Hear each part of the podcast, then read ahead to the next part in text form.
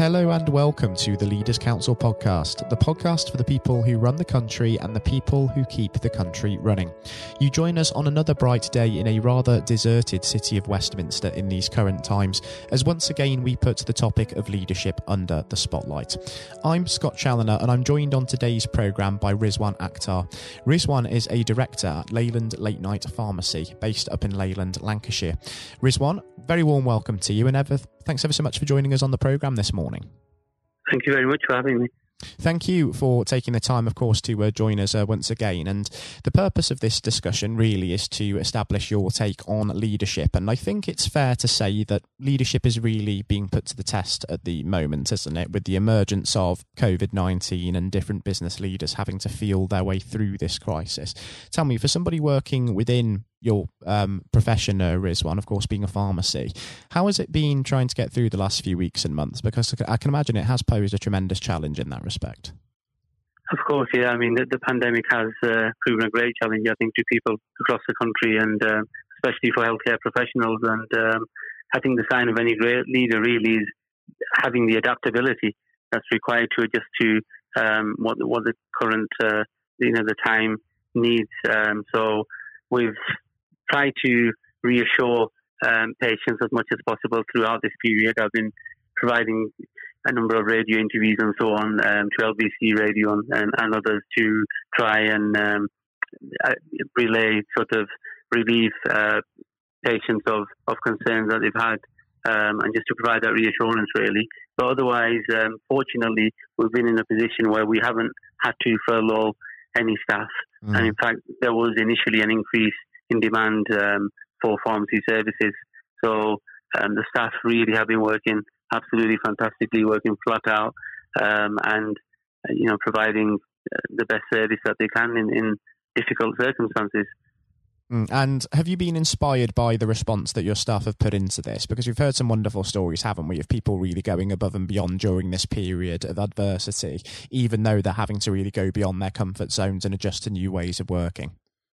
That's right. Yeah, I mean, we we are we have been from the outset trying to implement, um, you know, the social distancing aspect within our premises, and um, you know, notwithstanding the fact that PPE has been quite scarce, mm. we were mm. trying to implement all the measures to keep our, our staff safe and secure. However, um, it has nevertheless been a great challenge um, for the staff, and customers' expectations have increased. So the staff have been absolutely brilliant in in delivering the best service that they can, um, working extra hours, extra days, um, and really going that extra mile to do whatever they can to um, to provide the service that people expect from us, really, in, these most difficult of times. Mm. It's fantastic to hear, of course, that they've really chipped in and um, gone above and beyond uh, during this period for sure. And you say, of course, that they have inspired you in uh, the way that they've uh, conducted themselves during this crisis. But if we think about um, sort of leadership uh, more broadly, uh, Rizwan, is there any other individuals who really stick out that have maybe inspired you and had an impact on your leadership style, if you will, as you've developed through your career? Um, well, I'd say over 10 years ago, I studied um, at the, um, the Arabic language at the University of Damascus. Mm. And there was someone there who was uh, a distinguished academic, a poet, but also an Islamic scholar, and um, someone called Muhammad Ali Yaqubi. And I think he was someone who I saw as, a, as, an, as an inspiration, um, someone who always led from the front, who adapted to, to the times and the situation um, as was required. And I think someone who always, you know, led by example, really. Um, and I think he instilled within me um, certain qualities. And, and, and for example, I picked up that any business not in a state of increase um, is in a state of decrease, and that's an ethos really I've carried forward and, and something that you know I, I learned from him. Mm, certainly seems as if he uh, taught you a lot. And some of the most influential leaders out there can, of course, be academics and uh, mentors for sure. And perhaps, in a way, sometimes they don't necessarily get the uh, the recognition that uh, they deserve, in a sense. Just because I think in this country we have a tendency to associate leadership with politics and celebrity to a degree, don't we? That's right. Yeah, absolutely. I mean, I would, I would agree with that. Um, and I mean, I, I think that's that's that's fair enough. Obviously, these are people we do look up to. Um, naturally to to provide inspiration in these times of difficulty. But sometimes I think people's own sort of anecdotal experiences, um, you know, point towards someone that at a particularly poignant time in their life um, was was there to provide leadership or you know a, a, a demonstrate a unique way of doing things that really um, stuck, stuck in the memory and uh, you know was was uh, had a big impact really on the on the rest of the life of the the, the person of the recipient. And if we think about your leadership style now, which has uh, come about as a result of uh, that influencer to a degree, Rizwan, how would you describe uh, that? Um, well, I'd like to think I, I, try and instill confidence within within staff and within my colleagues, um, and I, I, think what's very important, and again, I picked this up from my mentor, uh, mm. Muhammad Ali Yaqubi, which is um, it's important to recognise the best qualities within your team. So um, if, if you recognise someone is particularly good at um, a task, then he should be given that um, task and, and not given um, you know a task that maybe another colleague is, is better at. It sounds obvious, but I think sometimes it's quite easy to overlook now. To some extent, the recruitment process picks up on this and, and it filters out. Um, it provides a filtration for this process. However, naturally, um, over a period of weeks and months working alongside people or supervising them, you realize someone has a particularly a particular strength um, that you know you, you should really um, recognize and hone in on and, and, allow them to develop. Hmm. I can certainly see where you're coming from uh, from that point of view, and even though management and leadership are two different things um, in a certain way. I think there is a degree of people management that has to come into leadership. It's one of the most important facets of it. And particularly during this time, people management has been made all the more important by the need to keep communication channels open and just provide that reassurance and give people that confidence to just keep on working and doing what they need to do, even amid all of the uncertainty and all of the worry. Absolutely, I think I think it's important to um, you know, embody that trust um, and not micromanage people, mm. which is sometimes difficult because you need to recognize, um, you know, the right time to sort of let go. Um, but I think micromanaging is, is something I like to try and keep away from and um, try and, uh, you know, trust people and give them responsibility at the time um, when I feel that they're able to shoulder it. It's empowering people to have the confidence to take on their own leadership, isn't it? Be a little bit independent and be willing to try things themselves because ultimately that experience is the way that we develop, isn't it? And on the few occasions where we do make um, one or two mistakes, we embrace that as a learning curve. Absolutely, I would agree with that. I think nothing beats experiential knowledge. Um, and you see that most acutely with um, in our organisation, for example, when we take on apprentices uh, with little or no previous work experience. I mean, obviously they're on a very uh, steep learning curve and, and, they tend to pick up very quickly. Um, but I think you're absolutely right. Nothing beats, um, you know, one who's tasted knows, and nothing beats experiential knowledge, really. And based upon all of the experience that you've accumulated, uh, Rizwan, in your uh, business life and your academic life as well, if you were to give some advice to somebody who was perhaps about to start their first day in a leadership role within a business, what sort of advice would you give them?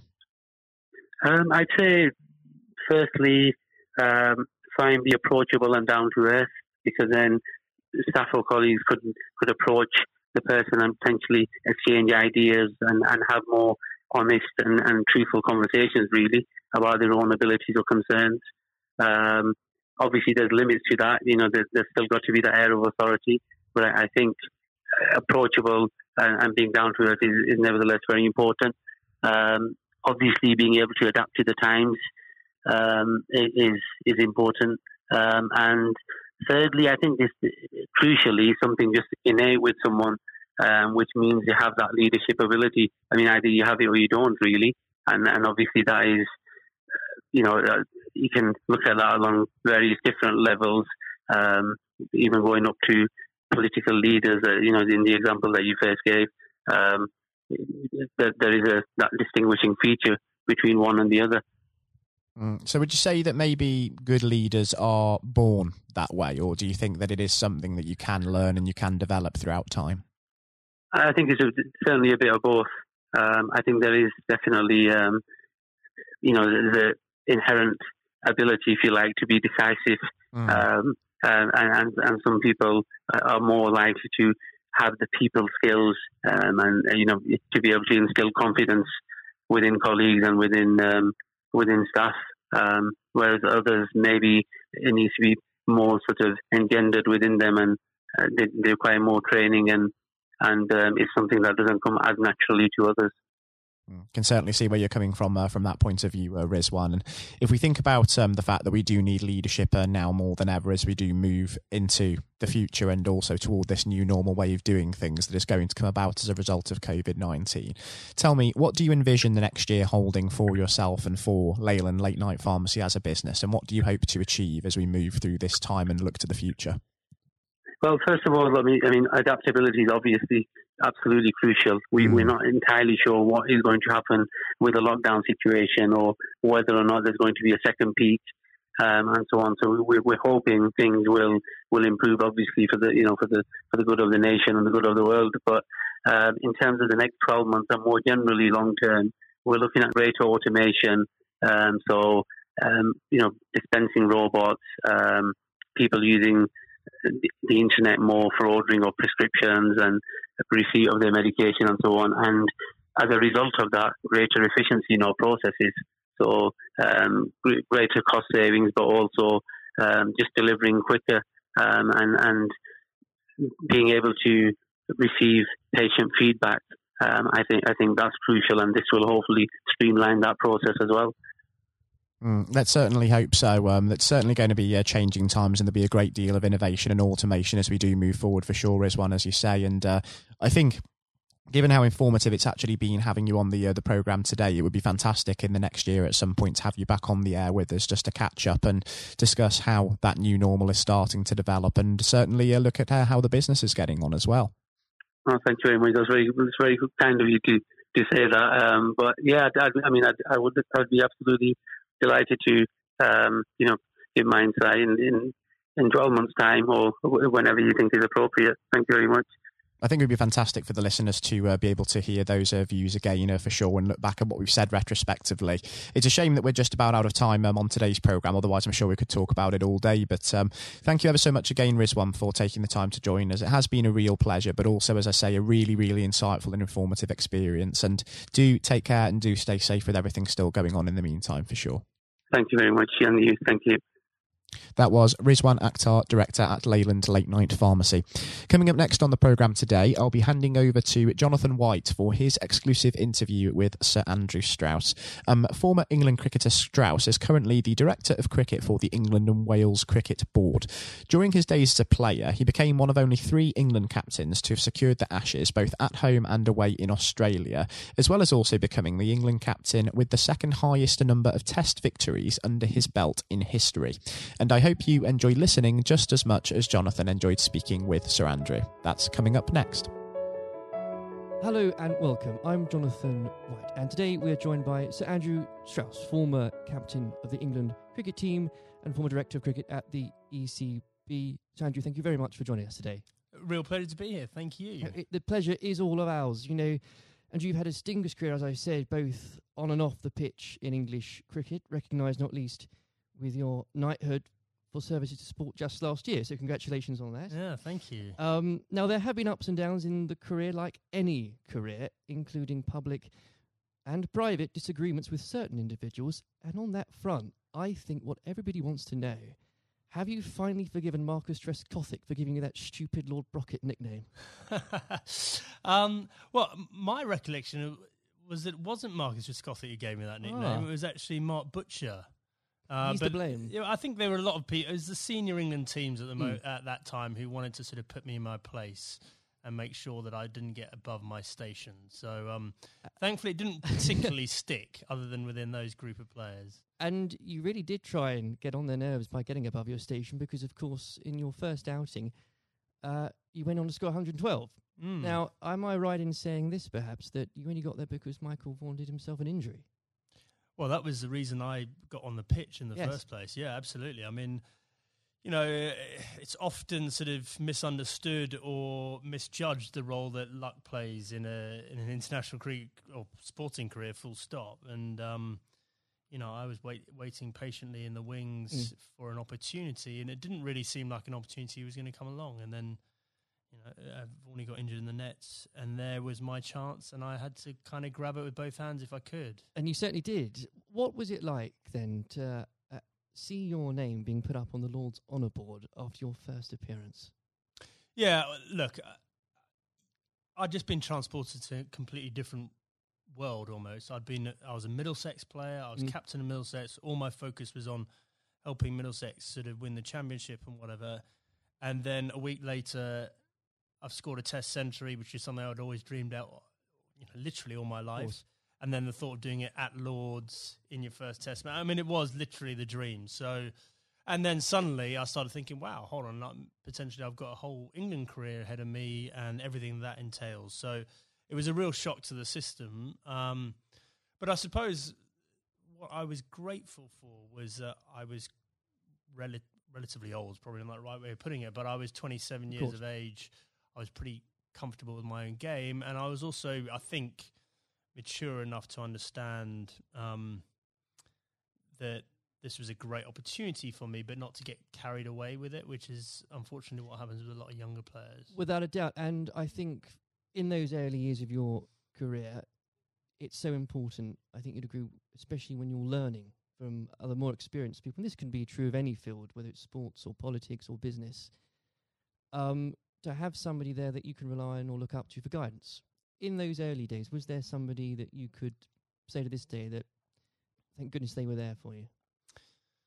Uh, well, I think in preparing me for international cricket, Justin Langer was a massive Mm. um, source of advice for me. So he was captain of Middlesex bef- you know, a couple of years beforehand and really helped m- me understand what I needed to do to get there. Um, but then I think on the day to day basis, my wife Ruth played a, a huge role, you know, and just in terms of because I, I think there is that real danger that you get carried away with it and you think Yes. international sport in that goldfish bowl that you know you're more important than you you were previously or that that whole world is the real world and uh, and obviously all we know is that the real world nothing's changed other than Mhm. other people's perception of you And you need that grounding. And again, that can be true of any uh, so many different areas of life. I think so. Yeah. I, I mean, very easy to get caught up in it and end up doing different things, being with different people, sort of trying to enjoy everything that goes with international cricket rather than focusing on the actual international Yes. cricket. And in those early days, Andrew, there were lots of examples where you could have got carried away because that team accomplished so much. Um, I think for a lot of people, the 2005 Ashes series is one of the greatest sporting moments of this country's history. Now, we could chat for hours about that, but I know uh, I wouldn't be allowed to, and, and, and you've got other places to be, so we can't do that. But I, if I may, I would love to ask what your highlight was personally for that, but perhaps more importantly, um, as a team, how were you able as a group to deal with the pressure no doubt you were feeling? Yeah, well, the the pressure is like nothing else that I experienced before or after because you know I think it's easy to forget how how much of a holy grail the Ashes was Mm. back then. You know, we hadn't won it for so long, and it seemed like we'd come up against these invincible Australian teams year after year. So, you know, the, the closer we got to it, the harder it became. Um, I remember Ashley Giles walking into the dressing room for the I think it was in the final day of the series, and I looked at him, and he looked absolutely terrible, like just white of a sheet, grey. He looked like aged about five years. I went, God, Charlie, you're not looking too good. And he went, Yeah, it's not surprising. I haven't slept for eight weeks. and I went, Well, join the club. You know, I think we'd all been sort of living this behind our own closed doors. And um, yeah, it, was just an extraordinary thing. And uh, without doubt, the the highlight was number one, drawing that game at the Oval Yes. to make sure we we we won the Ashes, but also the day after. You know that open top bus parade around London, and to understand that we'd broken out of the cricket bubble, that that just general sports fans or just people that were interested in in seeing England win at something were all engaged and Uh, completely besotted by the whole thing. I think that's such a key point now because there's, there's so there were so many people back in 2005 that may have not even given cricket a second glance and it put a whole new generation, especially of children, school kids, into loving that sport. And so, beyond the actual competition itself, what a fantastic thing to be able to say was accomplished. For, for absolutely, uh, everything you say there is absolutely right. Like we, we just sort of opened the doors of cricket to a whole new generation. But probably more importantly, it was the one and only time in my life that I got papped outside a nightclub that night when we were celebrating. You know, I felt like I'd really arrived as a celebrity. Yes. it only happened for that one night, unfortunately. But I, I, did ask for a highlight, and if you didn't perhaps give a specific one on the pitch, uh, uh, so I would suggest perhaps that catch at Trent Bridge. No, no, no. I mean, the, the catch at Trent Bridge was, uh, you know, you see a ball, you stick out your hand, and it goes in. I think um, my personal highlight was I scored 100 in that fifth Test yes. match under real pressure, and that that was one that, you know, that that wasn't a moment. That was a, a number of hours, and I had to dig pretty deep to do that. Now, obviously, not that long later, uh, and you were lucky enough and the privilege, I'm sure, no doubt, to serve as captain. And whether you like it or not, you become the focal point of criticism. Uh, you looked on up to and relied upon to be strong, especially when the going gets tough. You become a leader in many senses of the word. Uh, during your time as captain, what qualities does one require to fulfill that role? um, well, a fair amount of resilience for starters. Mm. You know, you're absolutely right. You, you know, I, I, remember when I, I got the role, it, it, did feel like biggest sort of poison chalice of all time, and the you know yes. sort of a litany of England captains had sort of been churned up by the job prior to me taking over. So th- there was that sort of realization this is going to be a tough thing to do, um, and you're going to have to dig pretty deep. But I think actually the most important thing was sort of just pushing all that noise to one side and just clarifying, okay, if I'm going to do this job, what is it that we really want to achieve out of this? Mm. And so you, th- suddenly that becomes a bit more exciting and a bit more enticing. The idea of, well, we can do something that's never been done before here, and I've got the opportunity to to play my part in that. So, um, you know, I think that w- that was a big part of it for me. Um, you know, I think a lot of those qualities around leadership I don't think you know you have them until you're in that situation. Absolutely. It's very hard to prepare yourself properly for those sort of situations. Um, and when managing a team, uh, you're required to manage, of course, what some people could call big personalities. Others could use different, shorter words. How poisonous can it be, players, when players, and indeed, and this applies again to so many different areas of life, when individuals um, think they are perhaps more important than than a team? Well, I think probably worth broadening out that a bit. You know, I, I, think there there are all sorts of different people that you have to um, sort of contend with in a team environment, and uh, the job of the leadership or the management is to tr- to try and sort of gel them all together and get them bought into what you're trying to do and whatever. So, you know, th- there are some people that are a bit more self-absorbed. There's some people that are slightly more maverick in the, the way they they view the world. Um, there's some people that are very quiet. Uh, there's some people that are, you know, p- perhaps very worried about what might go wrong. And so you've got to try and mm. understand all these people individually and try and get the best out of them. Um, but th- th- yeah, there was definitely a line there for me in terms of um, embracing difference up to the point where someone doing following their agenda was going in a completely different path from the team's agenda and you know, if and when that happens, that that should be a problem for a leadership, and if it isn't a problem, then you're not doing your job. Properly. Absolutely. Um, and w- with all that in mind, actually, uh, and perhaps this is a bit of a mean question, but what advice would you give to others in a similar position, leading a team, um, being looked up to? What would be the key advice you'd give to them, and that you couldn't really do without it? Just generally about leading I, I a team? So, yes. Okay. Uh, number one thing about leadership, I'm absolutely certain about this, is that the people you're leading need to know that you care about them. Mm. And if, if they genuinely believe you've got their best interests at heart, they will forgive all sorts of other inadequacies you might have. And I definitely had many. Um, because they, they'll know your heart's in the right place and they.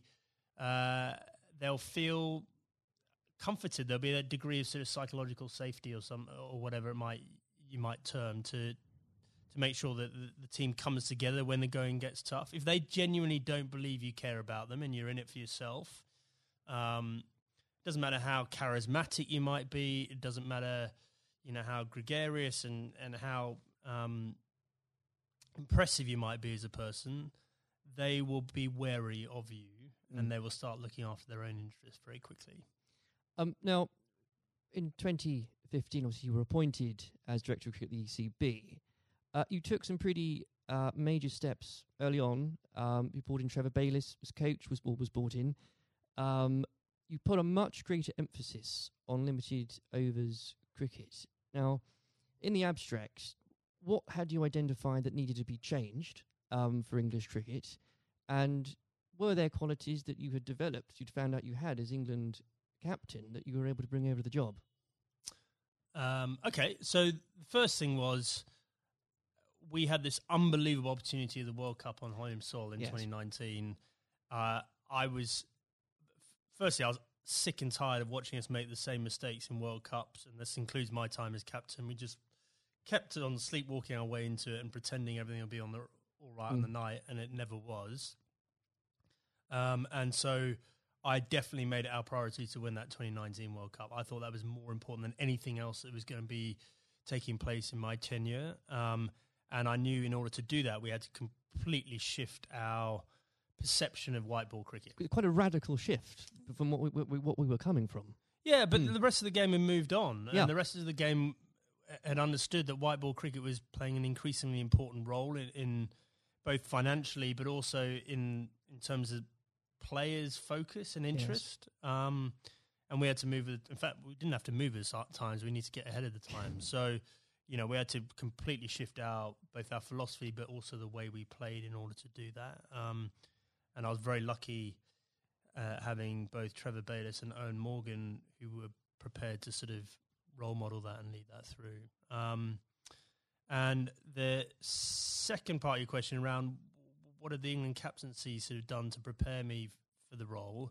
I, I think I was comfortable leading. I was I knew the hmm. environment. I knew what I was getting myself into, and, and in the early days, I could leverage some of the relationships that I had with the players. But actually, I found it a very different challenge because you are so so far removed from what's going on on the ground, and so you know you're relying on other people to have to buy into what you want to happen and then do it themselves, Mm. and often you know in different time zones in different parts of the world. So that was that was a very new experience for me. Well, I think the strategy paid off, and uh, I don't know about you, but when watching that World Cup final again, as so many people did in this country, it's once again it inspired another generation of, uh, especially school kids who again might not have given cricket a second look, who have now become avid cricket fans. I know of some, and, it- what what a wonderful thing that must be. Yeah, it was an incredible day, wasn't it? I mean, I think in our vision, like when we're talking about the opportunity of winning the 2019 World Cup, I had this vision in my mind of Lords on a sunny day and a close finish and the incredible kind of, you know, emotion that went with it. Uh, Mm. No one could have dreamt No, uh, how it played out. I've never seen anything. I've never seen a game of cricket like that in my whole life, and for it to be the World Cup final was quite extraordinary. I know some fantastically avid cricket fans who were googling there and then what exactly the rules became because I Yeah, well, so was It was- I. yeah. Actually, yeah, absolutely. Um, now, Andrew, in your in your wife's memory, you established the Ruth Strauss Foundation last year. Uh, in doing so, whether you'd admit it or not, yourself and the foundation has become an inspiration to thousands, husbands and wives, mothers and fathers, sons and daughters. Please do take some time, if you wouldn't mind, and you to explain to the listeners the work the foundation does and and what it's been like to lead a project like that. Yeah, thanks. Um, well, look, I mean, we obviously had a very tough journey as a family. First of all, Ruth being diagnosed. Ruth was someone that was always well. You never think she was going to be someone that was sort of laid down by cancer. And for us to find out that she had lung cancer was Mm. extraordinary. She'd never smoked a, a cigarette in her life. And I think we all had this perception of lung cancer being a smoker's disease. Absolutely. Um, and so, just uh, having gone through the experience, and obviously some very low times, and us coming to terms with the fact that, that Ruth had stage four cancer and she was going to die, um, we learnt a lot in that process, and and thankfully we had time for me to speak to Ruth before she died about legacy and what we could do to make something positive come out of you know this experience we'd all been through. So after she died in December uh, 2018, uh, I came back and launched a foundation with two f- focuses. Number one, to fund research into these rare forms of lung cancer. These mm. are the non-smoking lung cancers. Um, five to seven thousand people each year in this country are diagnosed with these. No one knows why they're getting them, um, but they're on the increase, and it's women, young women, that are affected more than men. Extraordinary so, numbers. Yeah, I mean, it, in the list of top ten cancers, it's number eight. Rare forms right. of lung cancer, number eight. So it's not really rare. It's probably a misnomer, but it's um, yeah, we're really lacking in funding and understanding. And then the second element, and probably this is in some ways more pressing, is um, to help uh, cancer. Anyone who's got cancer who has an incurable uh, diagnosis, to help them and their families prepare themselves for death. Mm. And so, in order to do that, we need to be able to find ways of them having open conversations with each other because if you do this well, it should help the bereavement afterwards if you're well prepared for it. It's not something people like to do. I was very lucky that Ruth wanted to do it. Um, but also, we have to have that debate about about the taboo of death, and yes. you know, effectively how uncomfortable we are talking about it, and certainly how bad we are preparing for it. If you if you think for a moment about antenatal classes before you have your mm. baby, like how we're preparing you for the how your life's going to change, and we do nothing around death, even though we're all going to experience it in one shape, way, shape, or form. And um, you know, we, I think as a society we need to be better than that. We, have come a long way in so many different areas, and especially around mental health. And we can do better about death. There's no doubt about it. Well, I think the, the foundation is leading the way in breaking taboos on that front because they need to be broken. Um, uh, I know they've got the foundation is going out some events later this year. So if you could tell us about some of those, that would be. Yeah. So the, I mean, we've got a couple of big ones coming up. So uh, the Westminster Mile, which is a, a, very inclusive. If you're thinking about think about a marathon, but just think about just doing a mile of a marathon rather than 26. Sounds ideal. So we've got grandparents, we've got little kids, we've got people pushing prams, so that we're going to get as many people as possible to play their part in that and raise some funds. Um, we've got the Red for Ruth Day at Lords again, so that was an incredible day for us last year. You could, you, whether you were there or not, especially if you were there. I mean to say, but whether it was the photos in the papers the next day, what an extra! I think it was the fifteenth of April, wasn't it? What an extraordinary day, and what an overwhelming day that must have been for you. Yeah, absolutely. Well, I mean, you know, an Ashes Test match is a big day anyway, yes. and then f- for us to have that extra element of the the Red for Ruth Day, and to see the the wave of support. You know, it's probably it was just I myself and the boys were incredibly profoundly affected by that uh, in a good way. You know, felt so much uh, love and support there, and then the foundation is directly benefited hugely by the the funds raised, and um, we want to take it up a gear this year and and make it more of a community thing, not just the the day at Lords. Um, I even saw some of the stuffiest members of the MCC, Andrew, wearing red. Uh, wearing red. So it, what, what an extraordinary thing! Yeah, well, a lot of them wear red trousers anyway. No, I think, but um, no, it, absolutely, no, they, they were right behind us, and um, you know, we we really want that to be something that's embedded in in the English summer, uh, just like the McGrath Foundation Days yes. in, in Sydney in Australia. Well, it's been a complete inspiration, um, and uh, I very much hope we can talk about that perhaps late in a few months as well. Absolutely. Um, before we go, because I'm conscious of the time, we uh, it's also an exciting year for domestic cricket. Um, not least uh, because of the introduction of the hundred, not without its critics. I should, Andrew, I know you're uh, a big proponent of it. Um, the blast has clearly shown um, that the short form of the game has brought cricket to a new and growing audience, exciting games. Uh, what do you say to those that ask, why do we need the hundred as well? Uh, well, so the hundred is the most important uh, step forward in domestic cricket in this country ever, and the reason for that is that increasingly, well, there's two things. First of all, we need to break out of the cricket bubble. So the blast followers tend to be the same people that follow other cricket, right? And therefore, you know, that's a small audience, mm-hmm. and potentially a declining one over time, even though the blast sales are increasing. Uh, we need to break out of that and try and get g- more general sports fans into cricket.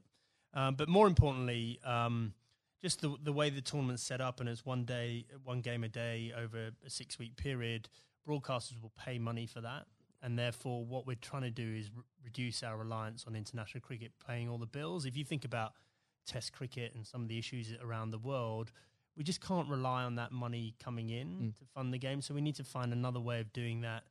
Um, I just think it's going to be an incredible success. I'm so excited about it. I know there are people that are worried about it, but in two or three years' time, um, you know, we're going to have our own uh, short form tournament that will rival the Big Bash, and we'll be moving towards the IPL. And those are know, those are two enormous events out there, and we can have our own version of that ourselves. I can feel your enthusiasm for it. As a as an Essex fan, I, I'm still stumped as to I think I'm going to have to choose between either supporting a team based at the Oval or a team based at Lords. And I, will I'll get over that, but I'll I'll yeah, have to do well, it. Well, surely it's got to be the Lords one, right? Uh, sh- sh- of course. Yeah. um, Sanju, it's been an absolute pleasure discussing that and everything else with you today. Thank you very much. Cheers. This has been the Leaders Council podcast. Thank you for celebrating excellence in leadership with us. I've been your host, Scott Challoner. Until next time, goodbye.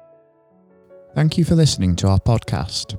The views expressed within the podcast do not reflect the views of the Leaders Council of Great Britain and Northern Ireland, its parent company or subsidiaries, members of staff, or other guests of any other person therein associated.